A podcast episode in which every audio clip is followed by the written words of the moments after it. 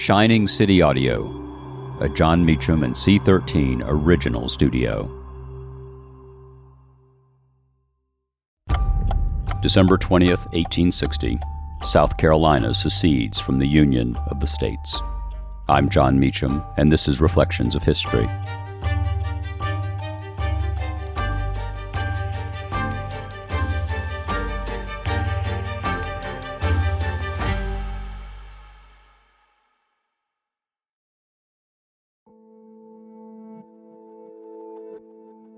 On this date in 1860, in reaction to the election of Abraham Lincoln as President of the United States, South Carolina seceded from the nation.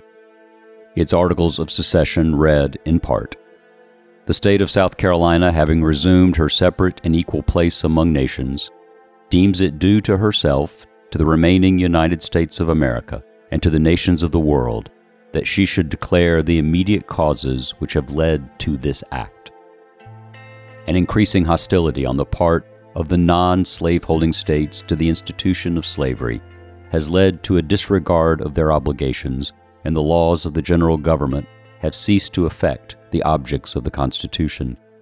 The states of Maine, New Hampshire, Vermont, Massachusetts, Connecticut, Rhode Island, New York, Pennsylvania, Illinois, Indiana, Michigan, Wisconsin, and Iowa have enacted laws which either nullify the acts of Congress or render useless any attempt to execute them. In many of these states, the fugitive is discharged from service or labor claimed, and in none of them has the state government complied with the stipulation made in the Constitution. For 25 years, this agitation has been steadily increasing until it has now secured to its aid the power of the common government. Observing the forms of the Constitution, a sectional party has found within that article establishing the executive department the means of subverting the Constitution itself. A geographical line has been drawn across the Union, and all the states north of that line have united in the election of a man to the high office of President of the United States whose opinions and purposes are hostile to slavery. He is to be entrusted with the administration of the common government because he has declared that government cannot endure permanently half slave, half free, and that the public mind must rest in the belief that slavery is in the course of ultimate extinction. On the 4th of March next, this party will take possession of the government.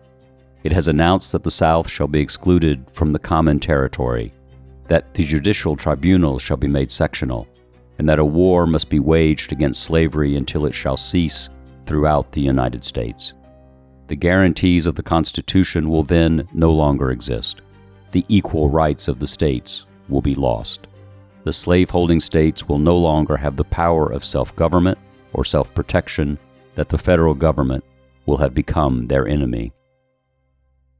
We, therefore, the people of South Carolina, by our delegates and convention assembled, appealing to the Supreme Judge of the world for the rectitude of our intentions, have solemnly declared that the union heretofore existing between this state and the other states of North America is dissolved, and that the state of South Carolina has resumed her position among the nations of the world as a separate and independent state, with full power to levy war, conclude peace, contract alliances, establish commerce, and to do all other acts and things which independent states may of right do. So wrote South Carolina. Note well that in reading these words, something is very clear. The Civil War was about human enslavement. It was about Abraham Lincoln's objections to slavery. Don't take my word for it. Take South Carolina's. Thank you for listening to Reflections of History, a creation of Shining City Audio, a C13 Originals and Jon Meacham studio.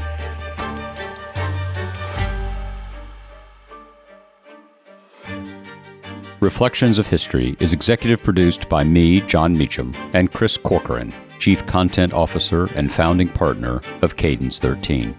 Production and editing led by Lloyd Lockridge, Margot Gray, and Chris Basil. Production assistance by Andy Jaskowitz and Adam Macias. Cadence 13 is an Odyssey company. I'm Lauren Sherman, the writer behind Puck's Fashion and Beauty Memo line sheet, and I'd like to welcome you to my new show, Fashion People. On every episode of Fashion People, I'll be talking to insiders about the stuff we're all whispering between the press releases, from M&A rumors to celebrity stylist dish to the future of legacy media. Be sure to follow and listen to Fashion People, a presentation of Odyssey in partnership with Puck, available on the free Odyssey app or wherever you get your podcasts.